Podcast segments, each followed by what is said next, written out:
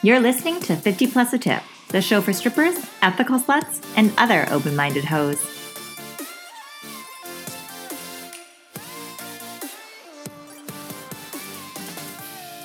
Hey guys, welcome back. It's Danica, and this week we are sitting down with Master Chef winner Courtney LaPresi, a brilliant cook who also happens to have 11 years of experience in the adult entertainment industry.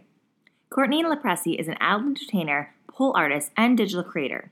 She is most widely known as a season 5 winner of Master Chef and author of Everyday Fancy 65 Easy Elegant Recipes for Meals, Snacks, Sweets, and Drinks. With 11 years in the adult entertainment industry and a BFA in dance performance from the University of the Arts, Courtney has been awarded titles such as Entertainer of the Year and Pole Champion, and has worked in clubs in Philadelphia, Atlantic City, Denver, and South Florida. We are super excited to sit down with Courtney and pick her brain about Master Chef and being a sex worker, and we know you guys are gonna love this episode. So here you go. Thanks so much for joining us, Courtney. Thank you for having me. I'm excited to be here. yeah, we're super excited to chat with you about um, about everything. So you've been 11 years in the adult entertainment industry. Uh, what avenues did you work in? Yeah, 11 years, kind of that flies by. It surprised me when I actually thought about it and realized that I passed that 10 year mark. Um, I started, I've done most of my work in clubs. Um, I started dancing in Philadelphia um, in 2010 and um, was in clubs all the way through until most recently when the pandemic came around and the clubs got shut down. Um, I had jobs in between here and there. You know, you never really leave the club, you just kind of take longer breaks in between. Yeah. So. yeah, it's one of those things where you never really retire from being a stripper. And I think that's okay. uh, I would say I made the biggest leap from being in clubs to being online. And that was that was just a completely different avenue and it almost felt like baby stripper all over again because you don't really know how to promote yourself. You're not in a facility where you're, you know, people are coming to you. You have to put yourself out there. And it's just been it's been very different and exciting at the same time because you learning how to be my persona that I am in a club on the internet has been a little bit of a journey, a little bit of a challenge. Um, but I've enjoyed it so far. So, what avenues of uh, digital sex work are you doing right now then? Currently, I have an OnlyFans page. Um, I have experimented with cam sites, and cam sites just didn't make a great fit for me. Um, that's not to say it doesn't make a good fit for anybody. I just haven't found out how to enjoy that avenue. Um, I do enjoy my OnlyFans page, which um, is just kind of it's it's interesting how when you decide to get into digital sex work, choosing what kind of content you're going to put out there and how you're going to bring yourself into the internet. Um, because when you are in a club, you can do pole tricks, you can do party tricks, you can have great conversation. But when you are on the internet, like you're just, someone's just scrolling through to catch, something's got to catch their eye, and what is that going to be?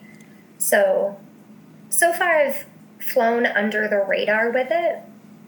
And I think that I've really just come into a place where for so long I felt that I had to be quiet about my sex work and my time in clubs. And it took me until now to realize that there's nothing to be embarrassed by. And I'm almost, I wouldn't say that I'm sad that I felt embarrassed at any point because I didn't. But I think it's just even more important now to be proud of my history in clubs and be proud that I have the ability to connect with people in a way that not a lot of people are comfortable with. Mm-hmm. Definitely. And you say like it's important now. Uh, what makes now important? I would say that I would say that just being genuine to myself and being honest with myself about what brings me joy and what is authentic to me, I think that's what makes the now the most important.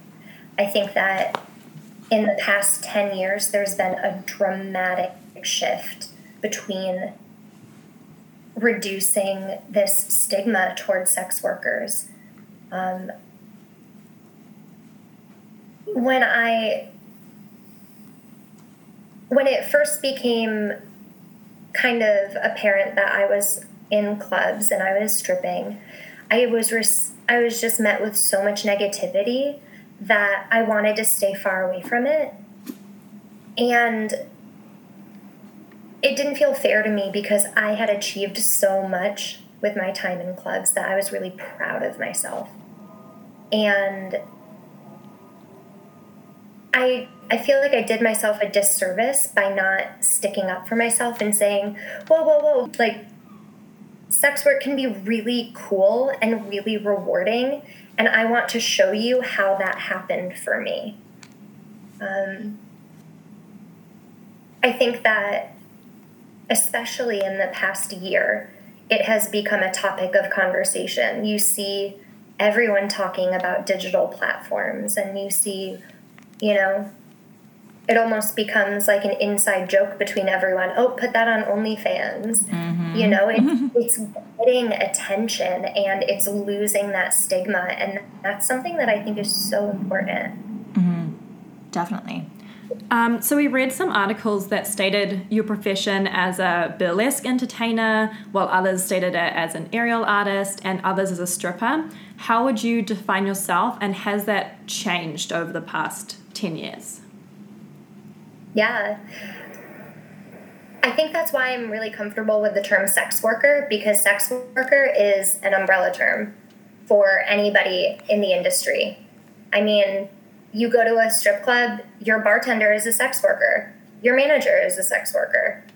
You run an OnlyFans page and you have someone, you know, doing administrative work for you. Guess what? You're a sex worker too. Um, the term aerial dancer was not really something that I was pleased with. Um, I had listed my profession as aerialist and I called myself an aerialist because I was getting paid to perform aerials in nightclubs in Atlantic City. That was my job.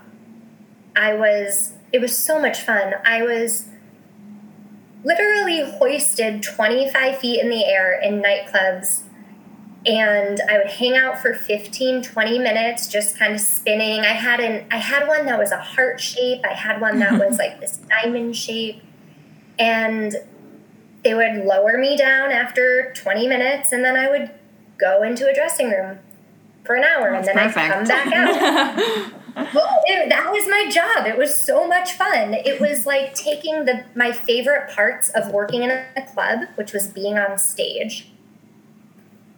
So I just got to be the performer and I, I loved that. Um, so aerialist was what I had wanted to be billed as. I wanted to be, you know, Courtney LaPresi aerialist, but it came through as aerial dancer, which opened up the opportunity for a lot of critics to say aerial dancer is just a fancy way of saying stripper. And I was not embarrassed by being a stripper. It was just that at that point in my life, that was the job title that I had. Of course, I was still in clubs, but I wanted to be known as an aerialist because that was what I was doing at the time that I was the most excited about. Even when I was in the clubs, I, I worked out of an amazing club that allowed me to have my aerial apparatuses um, hanging from the ceilings. And I got to perform in them on, you know, in my club. And so I just, the sex work was just the background. Giving private dances, selling champagne rooms, that was just the background. For me, it felt like my job was entertaining in the air. Mm-hmm. Mm-hmm. Um, so we read an article when we were doing our research, and um, you were quoted as saying, "I've done things I'm not proud of, not being able to pay my rent. I made the difficult, embarrassing decision to work in a gentleman's club." So I know, God knows, that I have said some things that people quoted me, and I was like, "Ooh, like, could take that back, or I could change that." So we wanted to just bring that up and give you the chance to kind of talk on that quote. Um, do you consider your career um, in sex work as a source of embarrassment? Um, or looking back, how do you feel about that statement? And I know you kind of alluded to before that there was a period where you were kind of like feeling a little bit of shame or that you couldn't be as proud of what you were doing. So, yeah, we thought we'd just give you a chance to kind of explain that statement a bit. Yeah, absolutely. Um, and it's something that I've wanted to talk about for a long time. Uh, I remember, I remember on Twitter seeing people kind of pop up and say like, "But why did you have to say you were embarrassed? Why couldn't you have just owned it?" And it would have been an opportunity to really break through that stigma right off the bat. And people are totally right. I think at that point, when I made that statement, it was. I knew that it was going to be the first time that everybody found out. I knew that that that there was not going to be any other way for me to explain to my friends, family, loved ones about what was going on. And I mean, the part that really strikes me when I hear it again is saying the embarrassing decision. And I f- that really sticks with me because I'm so proud of the work that I've done in clubs. I'm really proud of it. I have so many accolades. I made a name for myself as a stripper in Philadelphia. I mean, my mom came to my show and watched me be crowned Entertainer of the Year for the second consecutive year. That's awesome. And everyone called her Mrs. Winter because my stage name was Winter and they didn't know what to call her. they like bought her bellinis and like gave my mom the VIP experience and I do wish that I had chosen a, a, any other word than embarrassed because I'm not embarrassed by any of my time in clubs. All of my siblings know about it. My family knows about it. My grandmother has a picture of me in my tiara on her television. She I don't know like if she knows I don't know if she knows that I was like topless in performing, but she just won a, I won a pageant, you know? Um I think that just the whole experience, everything leading up to my time, like on television and everything leading after, I do believe that if I had if I had owned it on television the way I owned it in my initial MasterChef audition, I think that it would have been okay the fear get in my way. Because when I went to that MasterChef audition, I said, My name is Courtney. I have a BFA in dance performance. I am a ballerina, but at nighttime, I work in a strip club. And they were like, Oh my God, we want to talk to you. you know? So, like, if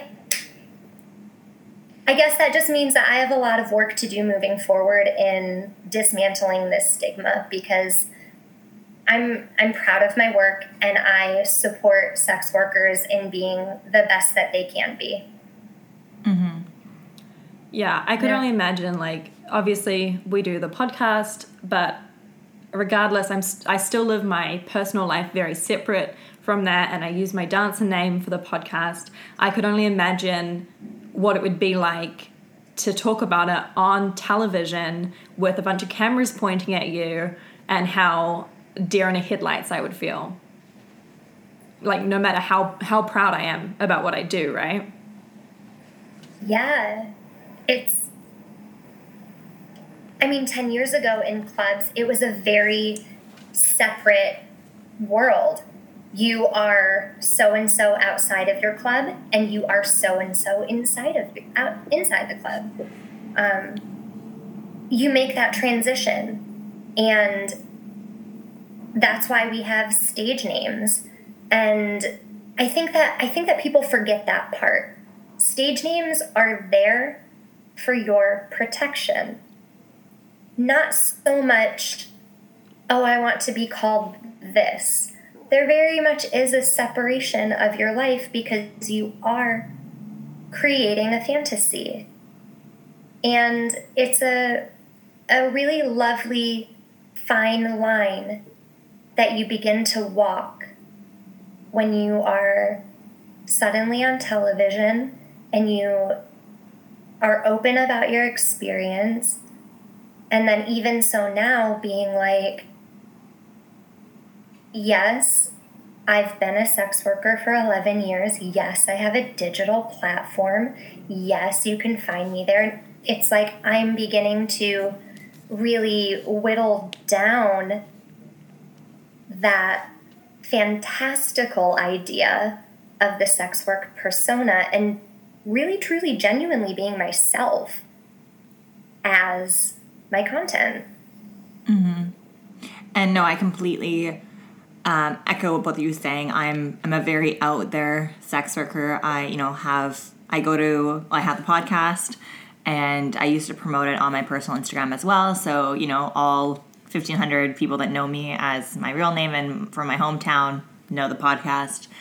And then I guest lecture at local university, and I have my book clubs in that, and I'm very open about being a sex worker, but I definitely have days still, and I've been doing it for seven years now, um, where I'm like, I bet life would be a little easier if not everyone that's met me was like, oh, you're Danica, the sex worker, right? like as like the first thing they ever get to know about me. And I had that the other day. My girlfriend um, moved to town and she was hanging out with some people I know I'm not super close with, and one of the first things they said to her was like, Danica is a stripper, right? And my girlfriend was like, yeah, Danica's also like X, Y, and Z, but like, okay, sure. Like, that's the first thing you like want to tell me about her. So, as much as like, I'm like, yeah, I am proud of like how much I've accomplished and how much I fight for sex workers' rights and all these things, I also still don't want that to be my be all end all of who I am and have to constantly carry that stigma before anyone ever gets a chance to meet me, like the real me. Um, so yeah, I definitely, definitely think it's hard, and and no matter how many years you're in the industry, I think that's always something we'll feel probably until the glorious day when like all the stigmas are abolished about sex work, ten thousand years from now. But um, so yeah, no, when we um, read that quote, I was like, yeah, we have to ask her that because. Um, I think just reading it, you'd be like, well, what, what the fuck? Why is she like embarrassed at like sex work? It's like, well, I think we all, not embarrassed, but I think we all wish we didn't have to carry that shame that like society puts on you. Um, and and Riley made a good comment too. She says maybe you know maybe she said it because the platform she was on, and I think that's the thing too um, that we've talked about is the way we approach the conversation and how much pride we show in our industry kind of depends on the audience we're facing too. Like when I'm at my sex worker book club or the university, I'm very like, fuck yeah, I did it for seven years, blah, blah, blah, and I'm super proud. The terms we use are different. Um, but then when you're in an audience that you know might not be as receiving of it, you kind of do feel that pressure to dilute the pride you feel. Um, and I don't know if that's kind of like how you felt in that moment, but I can I can sympathize with that kind of feeling. Yeah, I feel similarly. It's almost like you feel a little pressure to be apologetic because you don't know what the response is going to be.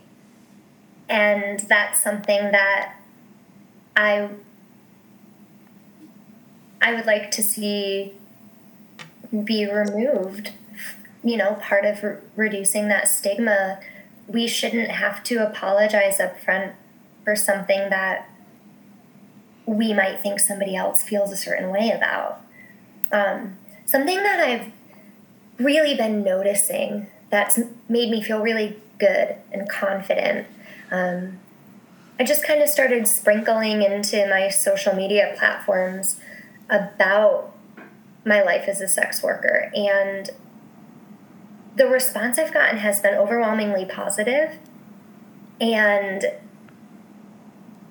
the response has also been a lot of requests for information.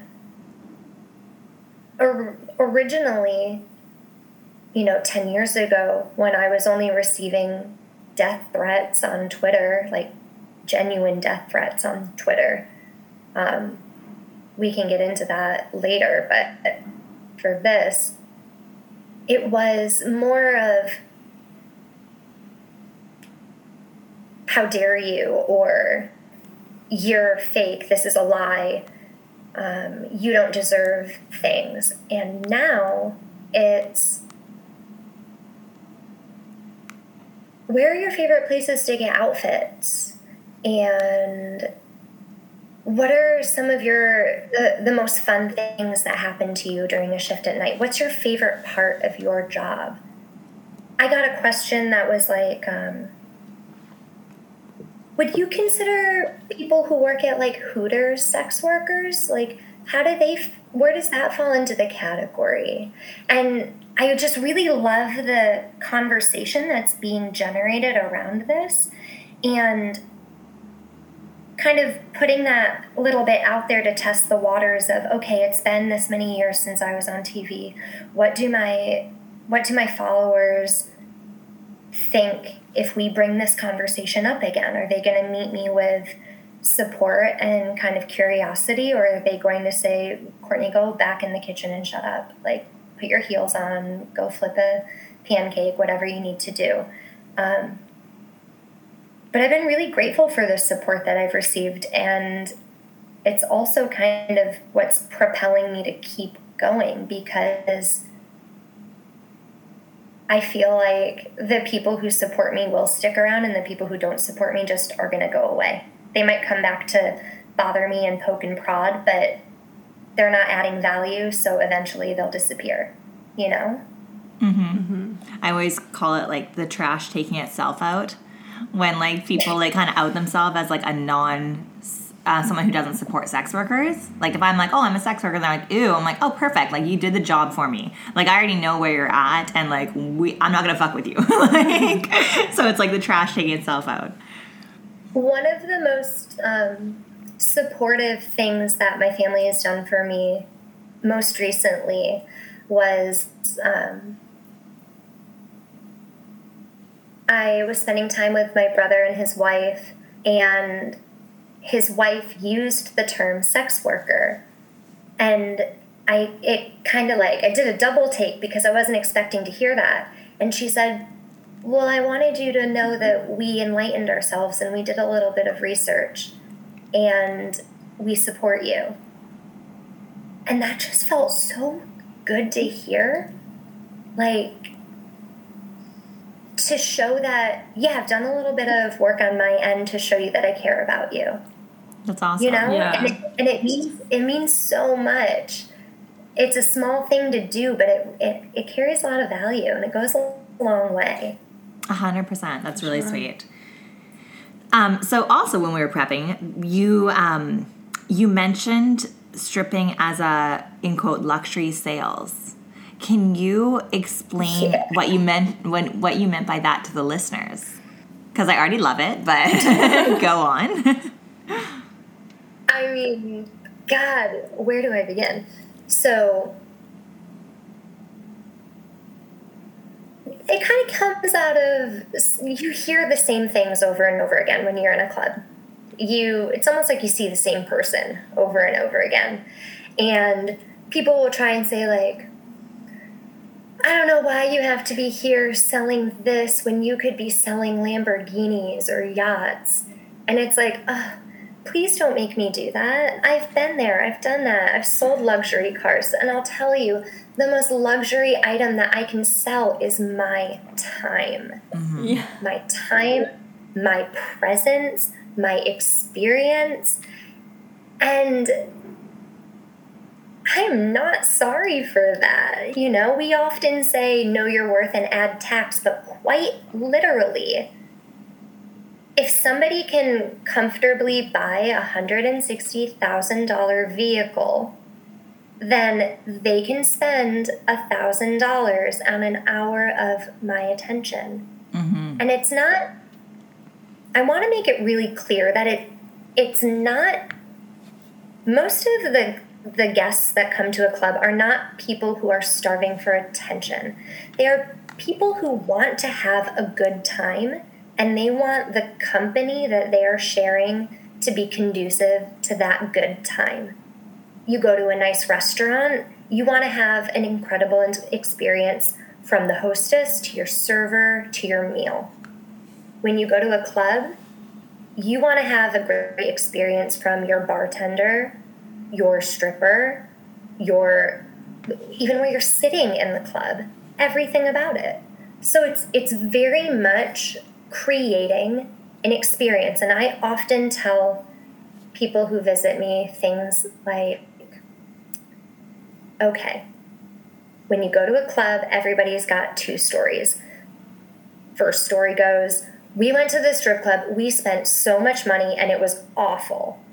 And then, two, we went to the strip club, we spent so much money and it was amazing. I want to be the girl that you said it was amazing. Mm-hmm. Can I have that opportunity? That's that's luxury sales. Nobody wants to have a shitty time buying a yacht. You want to feel great about it.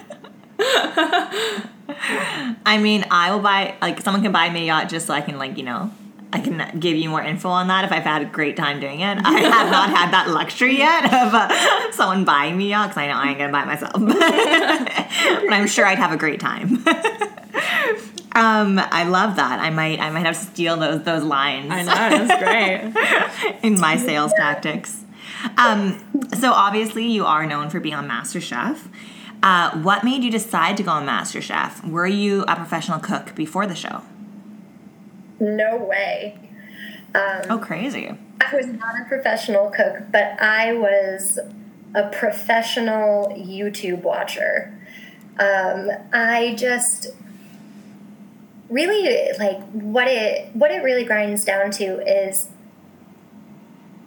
I grew up in a house uh, that was fueled by a lot of creativity. My mom was always making things, and she was always trying to make them really special. Um, we didn't have a lot of money, so it wasn't physical, like things you could buy at the store that were gifts, but it would be like my mom made me a birthday cake that looked like my favorite Disney princess, and that was special to me. Or for Christmas, she would make a gingerbread house that was just stunning. So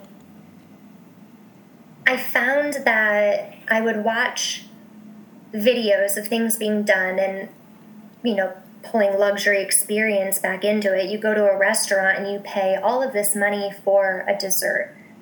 But why? Why are you spending this much money on a dessert? What goes into it? I want to get to the bottom of that. And then you kind of learn what goes into it. And you're like, oh, okay, I want to try and figure this out myself. And because, uh, you know, I'm a I'm a ballet dancer, I'm a performer, I'm a visual learner. Um, I would watch a series of videos on one specific subject, and then I would try and replicate it. And I just started kind of doing that over and over again. Um, it became almost a game of how far homemade can I take this? Like, as far homemade as like I grew this plant and then I turned it into this. Or, you know, how far away from the box at the grocery store can I get to, to creating this? And I started watching the TV show. I started watching MasterChef.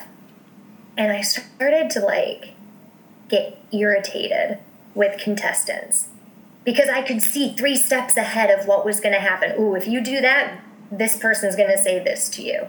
And if you do that, this person's going to like it. And I started to watch it to where I got to the point where I'm I'm a Capricorn, so I'm wildly competitive. I got to the point where I was like, you know what? Fuck it. I'm going to just do it myself. I can do this. I'm going to go win this TV show. And what do you know? I like I took I did. It was so weird. I I just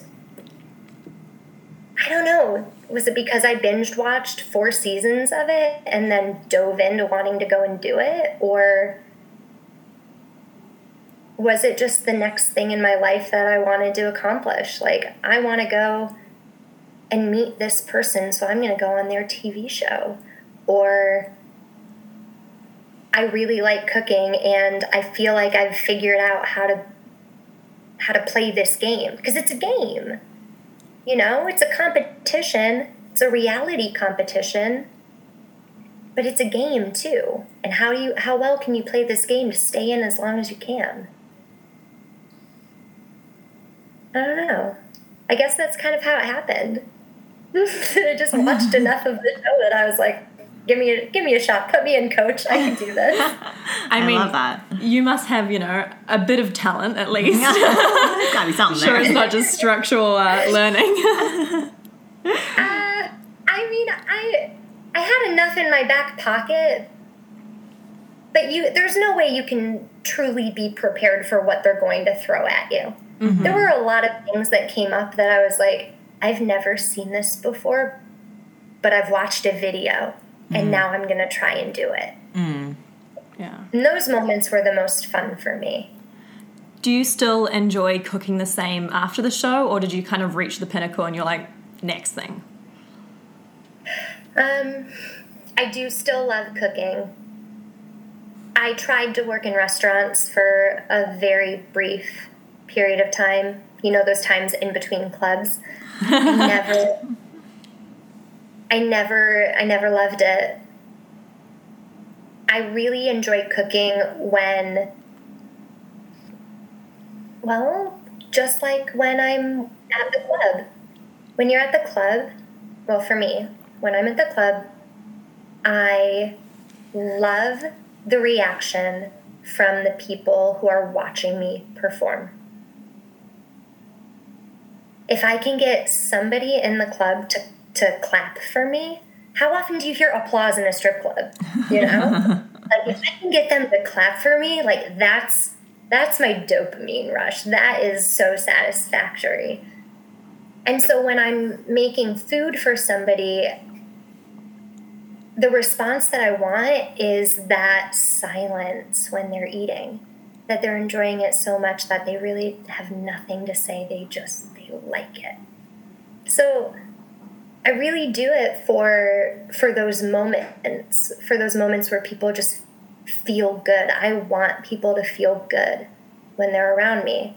And I have all of these skills to help them do that, whether it's with food or conversation or acrobatics or terrible dad jokes.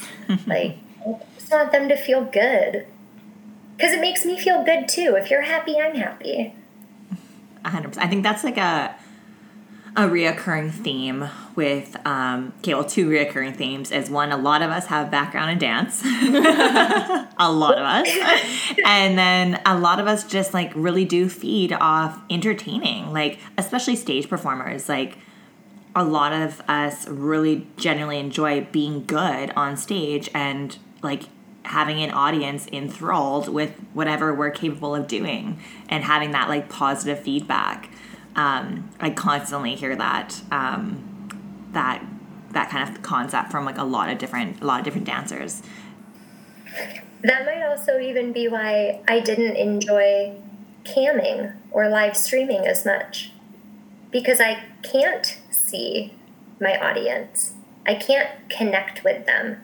I can't make eye contact. I can't see what their body language is telling me. Mm-hmm. Well, that's actually a conversation Riley and I literally just had, I think yesterday, day before? Probably. every day. Um, about how with cam work, we've both dabbled in it, and it was the same for us. Like, we very much like in person sex work um, at the club, and that where you can you know, lean forward. You can watch them lean forward to you and, you know, watch their eyes light up when you say something right or share a laugh or share a smile. And it can be very awkward just looking at a screen and be like, ha ha ha, finger guns. Like, no, no one responding to you. Um, yeah, it's a whole, I find it's a whole different beast um, online work. Um, so yeah, we, we feel the same. yeah, I, I struggle to do sex work when I can't engage someone for sure. Mm-hmm. Definitely. Yeah. There's a, um, it wasn't until I would say late 2019 that I really came into my power as a sex worker. And I, I say that in the sense of, you know, going back to luxury sales, because before all of my work had been, I'm going to excite you, I'm going to perform for you, I'm going to be a showstopper.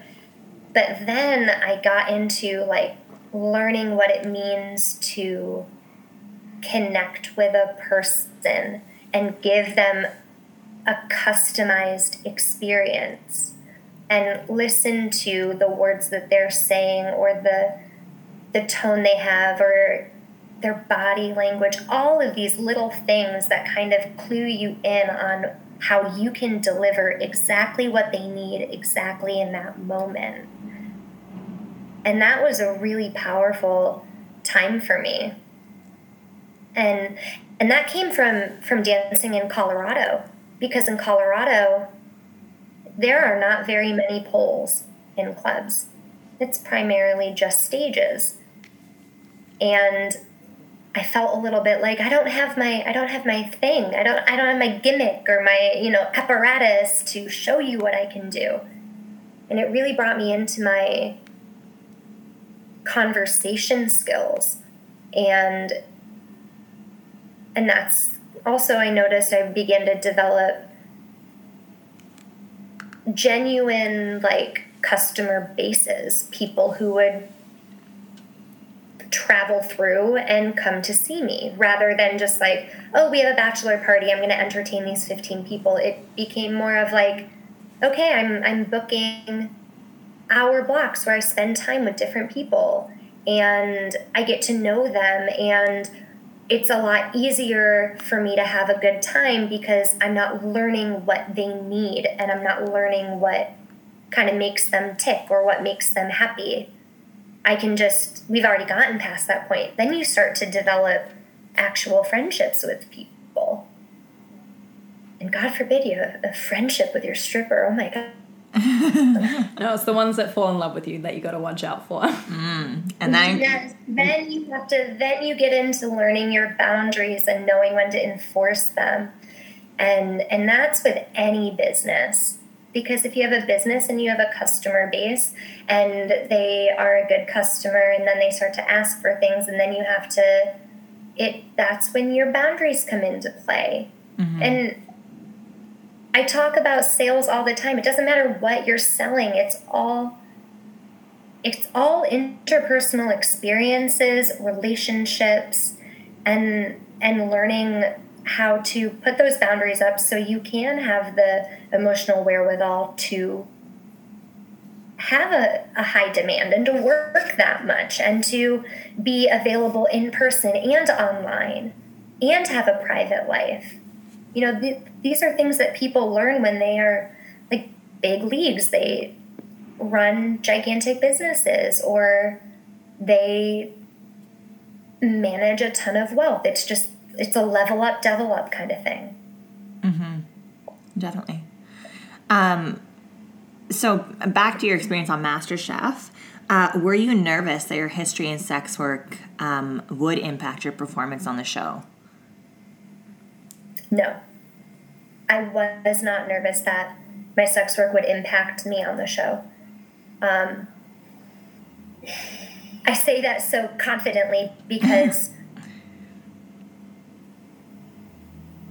because let's be real the three the three judges they don't care about anything that you have done will do background whatever. They care about what you're going to do in that one hour that they ask you to produce something for them and then you give it to them. And if you do it badly then they're going to say well maybe you did this badly because you whatever or you didn't respect this ingredient or you didn't um, whatever like then they can kind of pull in what they know about you. And then if you do well with it then they can pull in what they know about you to commend you for it. Um, i think that if anything it, it affected me in a positive way in the sense of I wore heels through every single challenge for the entire series. And that's because, I mean, what? We wear seven, eight inch heels every night in a club. And I was dancing literally on my toes for 15 years prior as a ballet dancer. So, yeah, walking around in a six and a half inch heel is no big deal for me and it was almost like adding insult to injury to my competitors or it was like the whole Fred Astaire Ginger Rogers things it's like yeah you might have done that but she also did it and she did it in high heels. Mm-hmm. yeah I feel like that's a saying for sex workers is everything you can do we can do in like eight inch platforms. yep 100% um, so as you mentioned before you're kind of outed as a sex worker um, on national television because, and I assume what you're referring to is because they put the aerial dancer on, and then people kind of looked into it more and, and whatever. Um, so I assume that's kind of how it happened, kind of the outing. Yes and no. The how it really happened was you know what happens if you don't win this show? What are what are you gonna do if you don't win? Or, you know, that was kind of like at the tail end. It's like, well, if I if I don't win, obviously I'm gonna go back and I'm gonna be working in clubs. So then it was kind of like I was being attacked for, oh, sob story if you don't win you're going to be a stripper. And then on the front end of like my introduction to this audience it was like hey i'm a really cool person. I do these wildly different things on two ends of a spectrum. And somewhere food just kind of drops in the middle. So it really made me stand out sharing that bit of information about me. It was it was the you know how I was saying earlier when you're scrolling through what makes you stand out on the internet, it was what makes this girl stand out from all of these other people who applied to this show. Oh, she's she's a stripper and we've never had that before. So we want everybody to know that this is what makes her different. And that was a, a that made me feel pretty vulnerable just because you know, the, the TV show is still airing in new countries. I get waves of new people from different countries following me on social media. It's and I it's the first they've heard of me and it's been 8 years. Crazy. Yeah. Um, so speaking of being vulnerable, obviously I'm sure, like you said, you've had a lot of supporters that were like, "Ooh, like tell me more about this. Like, let's have a genuine, like, healthy conversation." But you also received a lot of really shitty backlash from people. Um, can you share with us what that looked like? Yeah. Um, that looked like me not being able to stay in my apartment anymore. That looked like me having to contact the FBI because I was getting threats that said, I know where you live because of public records. And it looked like finding images of me in clubs and then posting them onto contestants from the MasterChef Junior television show. Wow. And then it looked like people messaging me saying, The only place I would like to see you naked is dead in a ditch. Wow. It was just hun- hundreds of messages. It was like somebody took the time to write a hundred hate tweets and then prepared 50 Twitter accounts. And then every time one got deleted, a new one came up. And it went on for months. So, so how did you deal with it? Either like mentally, I know you said you had to call the cops a few times, you had to move, a, move out of your place. How did you deal with like healing from that? Um, well, at first I dealt with it really poorly because I took it so personally that it affected my ability to kind of stand in my own power. And initially I just I wanted it to all go away. I don't want to see it. Delete it all, delete it all, make it go away. Um, and then when I realized, okay, this isn't going to go away, I need to just be prepared for this. Um, then I just kind of kept trucking with what I was doing. I was writing my cookbook. I was, um, you know, at that point, I had moved to Colorado. I was just like in a new scene, new environment. People didn't recognize me as much. Um, but what I what I have changed since all of that has happened is that now when I get negativity on social media that says like aren't you just that stripper slut who blah blah blah blah blah I'll find that person's profile and I'm gonna find you. find you. But if your if your profile is public I will go and like a few of your images and I will say something genuinely nice. And most of the time, I will get a private message that says, Oh my goodness, I didn't think that you would respond. I'm so sorry, I didn't mean what I said. And it's just kind of like a little reminder of, like, excuse me, um, I'm a real person and um, I was having my coffee when I saw your message and um, it hurt my feelings. But I just want you to know that, like, I think you have really pretty eyebrows and I like your style and I wanted to come bless your page with a little bit of love. Um, and maybe you'll think twice before coming to attack me because you watched a TV show. You know? Yeah. Uh, so that's how I've been handling it lately. It's dramatically decreased over the years. Um,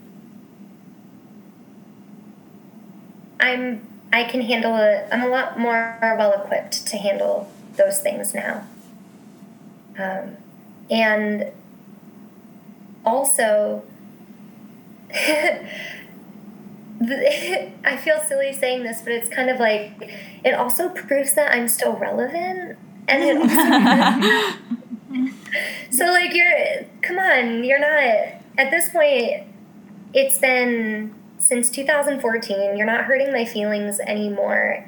And I'm glad that I could have been a part of your day, that you had to reach out to me specifically, like to tell me that you don't like me. Like, thumbs up to you. That's so big of you. I would have definitely been like, oh, your page is public? Like, who's your employer? And now they know what you said. yeah I don't need to take it that far just because for my emo- my own emotional boundaries, I can't I can't give someone that much attention in my life. Mm-hmm. Yeah. I can I can only give them the opportunity to be like, I was mean to her and she was nice to me back. Dumb bitch.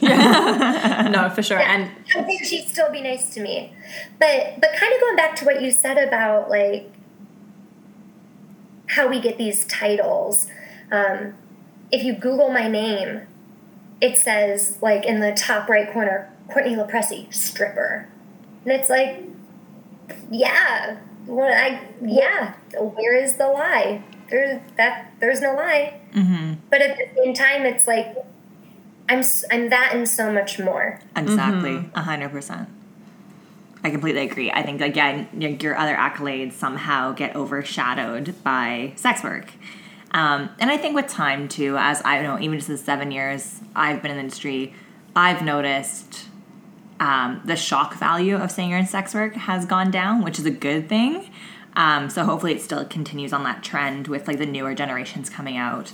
Um, so we're hopeful. uh, so, do you feel like being on and winning MasterChef impacted your sex work career? but either offline or online or Yeah. both and if so how like where people are like i want to see the really great cooker naked Yeah. yeah. Um, well, you're everyone will have an opportunity to do that now, I guess, since I've been so open about it. um, but I have been very. I've kept the two separate for up until now. I've kept it separate. Um, there have only been maybe a handful of times where I- I've been in the club or on stage and somebody recognizes me. Mm-hmm. And those are some interesting moments because it starts off with like they look at me and then they look at their phone and then they look at me their phone. And I kind of know what's going on, so I'll come down, I'll get a little closer to them, I'll ask them to tip me, and they just will look at me and be like, Do you like to cook? And at that point, it's kind of like ding, ding, ding, ding. All right, you win this round. Like, we're getting an hour VIP, and I will tell you know it but it's not something i haven't been recognized in the clubs as often as i thought that i would um, i mean i'm i look very different now but i i don't know what it will do for my sex working career if anything it'll just be more of a lot of like questions and reliving some fun memories of tv or some people might not even be interested in it at all. They might not they might not care. I don't care about what you did in a kitchen. I want to know what you're going to do right here in front of me. you know. So who who knows? Who knows what what the future holds for that? Um, yeah, OnlyFans is about to get real exciting. I can imagine what the requests are going to be. Can you cook me a scrambled eggs in in a pair of those? Like, sure. A hundred percent. I feel like or or like a dominatrix chef of like sending men on tasks to like, you know, I want you to make me a perfectly medium rare steak and I need pictures and if you fuck it up then you're not gonna get shit from me. like so many avenues we could take. so two things one i just realized i called you the naked cooker and i don't think cooker is a word i think it's just cook That's okay. so clearly i am pretty not a good cooker I'm pretty sure that a couple, I think it was like, I don't know, was it Jamie Oliver got his start and he called himself the Naked Chef? there you go Um, see there's a market there's- for it for sure There's, totally. I, I post on Instagram all the time um, slutty food. ooh Hashtag slutty. It's my favorite.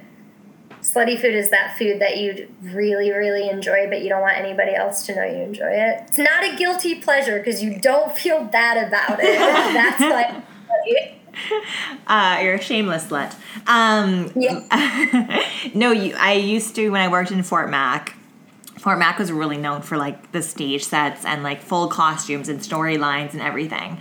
So you should you could totally have like a cooking storyline where you come out with like a sh- like a huge chef's hat and like slowly take it off. Cook like whisking eggs. I feel like you could just redo every challenge that you did, but naked. yeah. I, yes. Mm, Yes. I. That's a great idea. We have lots more. We'll message you. so I genuinely did have a, a fun time making. I made a short clip of um, whipping heavy cream into whipped cream, and that was a very that was a very fun experience of just like a mix of dirty talk and and whipping a bowl of heavy cream and having it like turn into whipped cream and splatter everywhere and that that was that was a fun that was a fun journey. I enjoyed making that. Love it. Uh, so we had some quite a few listener questions. So we're gonna narrow it down to a few because we're running on about an hour now. So the first question is: How do you feel that working in the adult entertainment industry prepared you to compete on the Master Chef? And they said, "Love you, by the way." Aw, I love you too. Um, I think it prepared me because, I mean, it was, it was like going on stage every time. You have to present yourself. You have to be well spoken. You have to execute properly. You, uh, I mean, every morning I would wake up and I would put my face on. I would. I even remember packing for MasterChef in the sense of, okay, you're going to be on television every single day. How do you want people to see you? What do you want to look like? And that's why I brought all of like my high heels. I was like, where, what other opportunity am I going to have to wear a ton of Louboutins and have everybody see it? Like, if not now, when? Come on, let's do this. Um, being able to effectively communicate with a lot of different personalities. That was a big one. Obviously you're put in a in a competition with a lot of other different people and you know they kind of like shake you up and see who's going to start problems or, or what kind of energies arise out of that. And being in a club when you're working with 50 other people and you're all there for the same thing, you all have the same goal. It, there are a lot of parallels and similarities within that. I, and that's one of the things that me and Ryan have talked about a lot before in the podcast too. And one of the reasons why it's so frustrating that we can't put stripper or sex worker on, you know, our resumes is because the amount of skills that you develop as a sex worker are, you know, um, like infinite. Um, so that's something that's frustrating for us too, is that we see that parallel as well to like how much skill we have developed as a sex worker and how well that translates into our other careers. Um, yeah, there was another question here asking, you know, what are the similarities between sex work and being a chef? But you kind of already answered that. So um, the next question how do I improve my baking skills? Like, what if I want to bake something I'm not very familiar with? Yeah, um, okay. Watch, I would say watch a lot of videos. I jokingly say on Instagram when people will be like, How do I make this? And I say, Well, just don't fuck it up. but genuinely, if you if you want to get and this goes for anything, but if you want to make something, then do your research. Watch how the best people do it, the people who that's their specialty, that's what they're known for. Watch them, listen to what they say, and see how you can apply it yourself. Um, my favorite challenge that I did was the croquembouche, which was the cream puff tower, because I genuinely thought that I was going to fail, and it ended up being the best one that I did. And a croquembouche tower is just one cream puff. but you have to be able to assemble it to be that much more impressive. And a cream puff really just boils down to a pastry cream and a pastry dough called pâte choux. And then when you boil that down, pastry cream and pâte choux are literally just flour, butter, eggs, and sugar. So when you want to try to make something and you start and you see like that big goal of, I want to make this wonderful thing, kind of look at what the parts of it are and, and master those smaller pieces because it's a lot easier to assemble them once you've mastered them than it is to just go for it all at once. Yeah. Yeah. So YouTube the shit out of it. Yeah. Don't fuck it up and bring it down to its simplest form. Yeah, yeah. It's a long way to get there, but that's that's where my thought goes. You you I I take a very um, thoughtful approach to a lot of the things that I create. hmm Maybe I just get a little too methodical in my mind, but yeah. I guess it works though. uh, what is the favorite thing you've ever cooked? My favorite thing I've ever cooked.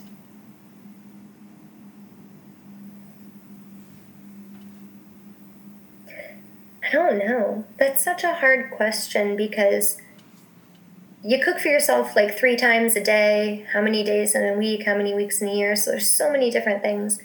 Um,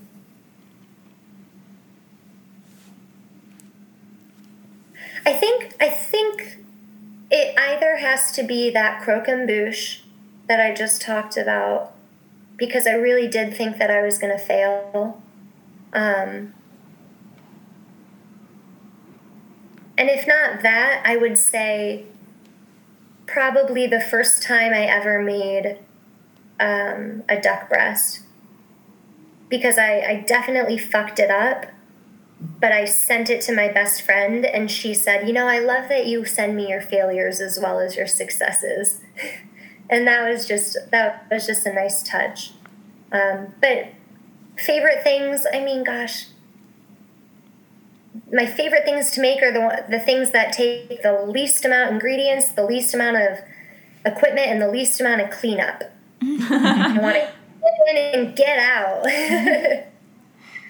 Okay, well, I cook for myself three times a year. So if you need another friend to send your, even just your failures to, I will gladly send you uh, my postal code.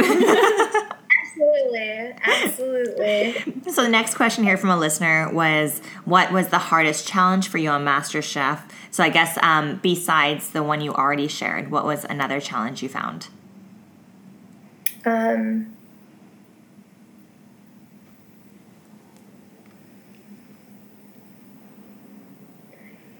kind of a tie between every I would say that most listeners really would want to hear me talk about the donut challenge because I was in the bottom 3 and I did almost go home that time. But the hardest I would say emotionally was the restaurant takeover because everything went wrong one after another after another after another. It was hot it was crowded it was busy i got burned. Everything everything sucked hmm. in that challenge. But i will say that the donut challenge takes a very close second. I think i wrote in my diary that night like i fucking hated today yeah. So the next question is clearly someone who watches the show. Um, how was it taking everyone's BS? People seem to be really mean to you during your Master Chef experience. Yeah. Um, if there's anything that I've learned in the past few years in regard to effective communication and like interpersonal relationships, it's that if you're not pissing people off, you are not doing something right. Because if you're making everybody happy and no one has anything to say to you, you're just you're not making waves. And you see that with entrepreneurs, you see that with celebrities. Um, I just genuinely didn't have the bandwidth to let it affect me. I was in my own zone, I was doing my own thing. And if they needed to do a lot of talking to cope with how they were handling the competition, that's fine. Um, I talked to myself and my food. I just, I'm going to put this cake in the oven and I'm going to wish it good luck. Um, it, it didn't, talking poorly about somebody else in the competition didn't make my food taste or look any better. So it didn't, and them talking about my food didn't make mine taste or look any worse. So it just wasn't necessary. It was had no effect on me. It's interesting the the the Twitter haters had a bigger effect on me than the other competitors because I was so proud of the accomplishment I had on the show and for them to hate me just because I was a sex worker. But I did this. I proved this to you. I could do it. I made great stuff. Why do you hate me because of this? The other people didn't like me because I was just doing something better than they were. I was winning the competition and they weren't. Rightfully so. They wanted to win. Can't blame them for that. Mm-hmm. Do you feel like working as a sex worker equipped you to take more of that um, bullshit from other people? Oh, yeah. Absolutely. I mean, being a sex worker, you hear no and you receive rejection 85% of the time, if not more. Your whole evening or your whole work shift is hearing no, but you have to hear the no's to get to the yes. So, hearing everybody in the competition say that, you know, I ruffled their feathers, it was like, good, I should be. Because if I'm going to get in, if you're going to let me get in your head and it's going to cause you to spiral out, that's not my problem. But I'm not going to let you get into my head. I'm not going to let affect me. It might have just rained on stage for this one girl, and I go on stage and nothing happens. That doesn't mean I'm mad at her. It means that the people who were spending money chose to spend their money on her, and another day they're going to choose to spend it on me. Um, what is your biggest regret, either from the show or in life in general? Ooh. It's a loaded question because your biggest regret, I mean,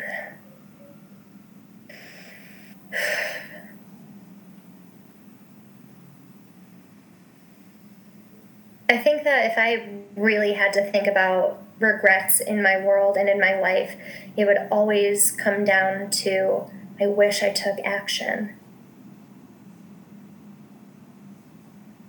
I wish I took action, and I wish that I was confident, more confident. Because if you're confident in what you're doing, it means you've planned for it and you've thought about it. So there's less risk for you to feel any kind of regret. So, yeah, action. I wish I took action.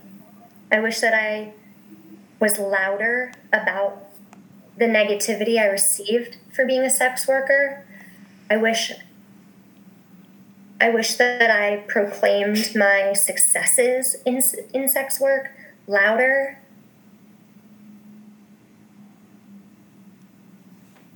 Because truly, it, it, it has been the backbone of most of my life, and the people who love me the most support me in any avenue I choose to take.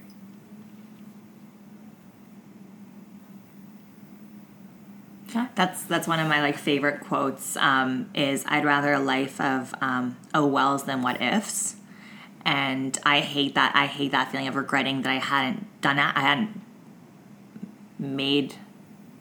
I hadn't. How do I say it? I hadn't actioned. I hadn't, like I hadn't done what I should have or I wanted to. I didn't say what I wanted to or or thought of saying. And I stopped myself. So, I yeah, personally, I'm the same. I hate the idea of like, oh, what if I had just done it? What if I had just said it? I'd rather like have tried it or said it and then be like, oh, okay, oh well, it didn't work out or it didn't get the response I wanted. Um, so I I completely agree with you. That's one of mine as well. Um, another question here was Has it been difficult for people to take you seriously after being in the adult entertainment industry? And if so, how do you deal with that?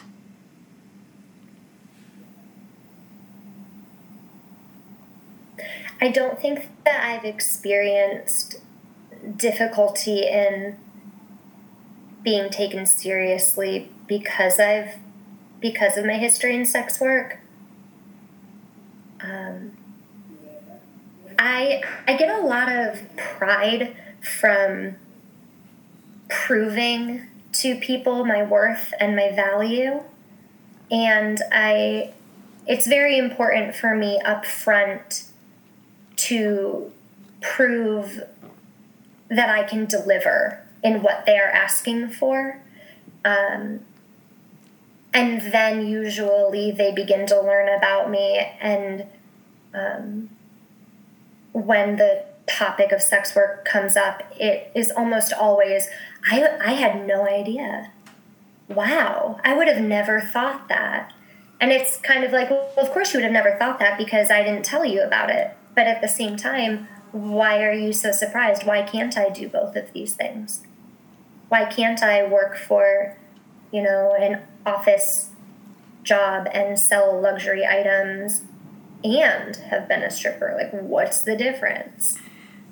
I'm still arriving at a sale, or I'm still a person at the end of the day. Um, I, I, I, I haven't really come across that in recent history where I've, I've needed to kind of have that conversation and if I did have to have that conversation, I might even just see that as this is not a good opportunity for me, and I would know to walk away. Yeah, I think people like it's funny how people react to that. Like, it's like almost like someone saying, like, "Oh, did you know they're a murderer?" Though, like it's like someone meets Riley and she's great and she's super nice, and then you're like, "Oh, but she's a she's a sex worker." And they're like, "Oh, really? I would have never guessed it. She seems so nice." It's like as if you had told them like she murdered people. And it's like, really? She seems so nice though. like it's like it's so bizarre. That's one of my favorite things though, is when people are like, "Well, you don't look like a sex worker," and I'm like, obviously you don't know what a sex worker looks like then. Yeah. What what does a sex worker look like? I'll tell you what a sex worker looks like. A sex worker looks like somebody that you love and care about. Ooh, That's I like what that. they look like. That's a good response to that. Uh, the next question here What is the first thing you bought with your Master Chef winnings? Did you buy that yacht? No, no, no yachts. Um, what did I buy? And what was the first thing I bought? Um, I bought a series. I bought. Oh, I'll, I'll say this one. Yeah, um, I bought the cutting board that was at our station for every episode. Oh, cute. That Cute. big cutting board. Yeah, that was nice.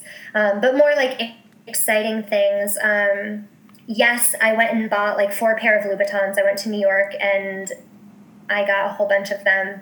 Um, they were like my fun reward. But I bought like kitchen knives and reference books. And then I invested money because people seem to forget that sex workers are also really money savvy. So I invested like a good girl. Yeah. Proud of you. Yeah. I would have hit the Louboutin store too. Yeah, same. I feel like it's such a it's such a good ending having that being talked about so much for you on the show is to then take the money and go buy more of them. Buy know? some red bottoms, yeah. Because It's everyone's. that, like it's almost um I, I look at the heels as the thread that ties the two together the most and they're yeah, they're something that I've always I've always had. They're kind of my thing, and uh, it's been they've been fun. That's not a bad It's- thing to be known for. No, I definitely mean, not. I'm known for being a little crazy, so knowing, being known for having Louboutins isn't a bad thing. Next up, though, I, I gotta get a pair of custom ones. I gotta get Christian to make me some for my feet. gotta do it. If I can go and meet Gordon Ramsay and get him to eat my food, I can get Christian Louboutin to measure my feet and make me some heels. That's your That's, next that's achievement. comes next. Love it. Goals, I like them. Uh, the last listener question here. Riley and Danica have talked, oh, a good little listener. Riley and Danica have talked about how important self care is for sex workers. What is your self care routine? Ooh, I love that. Self care. Um, well, I make a point to great routine for when I immediately get home from the club or I'm finished filming content for the day. And that routine is usually like a really nice shower. Um, I listen to music, I eat something, and I give attention to my animals. Um, that would be like my daily self care after work. Um, but bigger picture, self work, self work, yeah. Um, Cooker. yeah. Um, therapy. I, I enjoy therapy. I think that it has helped me to become the best version of myself that I can be. Um, and sunshine. I got to get outside and see some sunshine as often as I can. Well, it's a good thing you don't live in Vancouver then, because we got it today, but we yeah, this will be the one time this month we'll get it. Um, okay, so before we let you go, there's three questions I ask to everyone that comes on, and they're a little more like rapid fire questions. So the first one is, what is one thing on your sexual bucket list that you haven't done yet but want to try? Oh man. um, okay, wait, no, I know this. Um,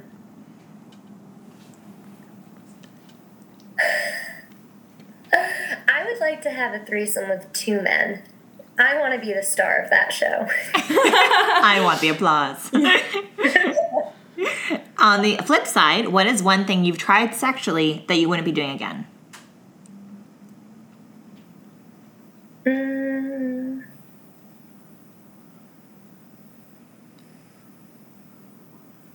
That's a tough question. I know you said rapid fire.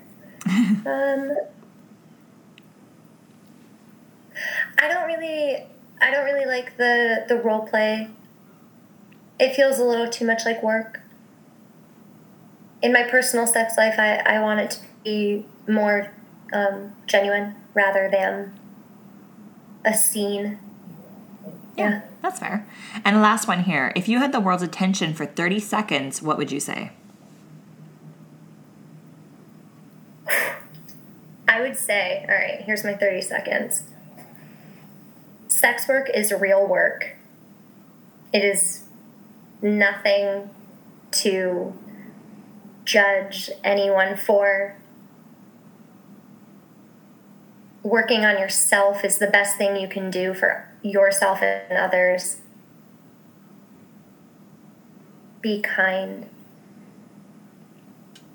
and be strong enough to admit when you are not right. Yeah. Those are good little nuggets. awesome. Okay, well, that's it for this episode. Courtney, thank you so much for coming on. Where can people find you? Ooh, you can find me on Instagram at the Posh Tart, and I'll be putting up um, a link in bio to get to my other digital platforms because those handles are always changing. Awesome. And Riley, where can people find you? You can find me at Van City Riley on Instagram. Awesome. And as always, you can find me on Instagram at 50 plus a tip or email me at 50 plus a tip at gmail.com. If you have any questions or comments for us or for Courtney, throw them our way and we will pass them along. Again, thank you so much for joining us, Courtney. It's been an absolute pleasure. And I know it's a little like belated now, but congratulations on winning. ah, thank you. what is it? Only eight years too late. Like, yeah. Have a wonderful week and happy hoeing. Bye. Bye.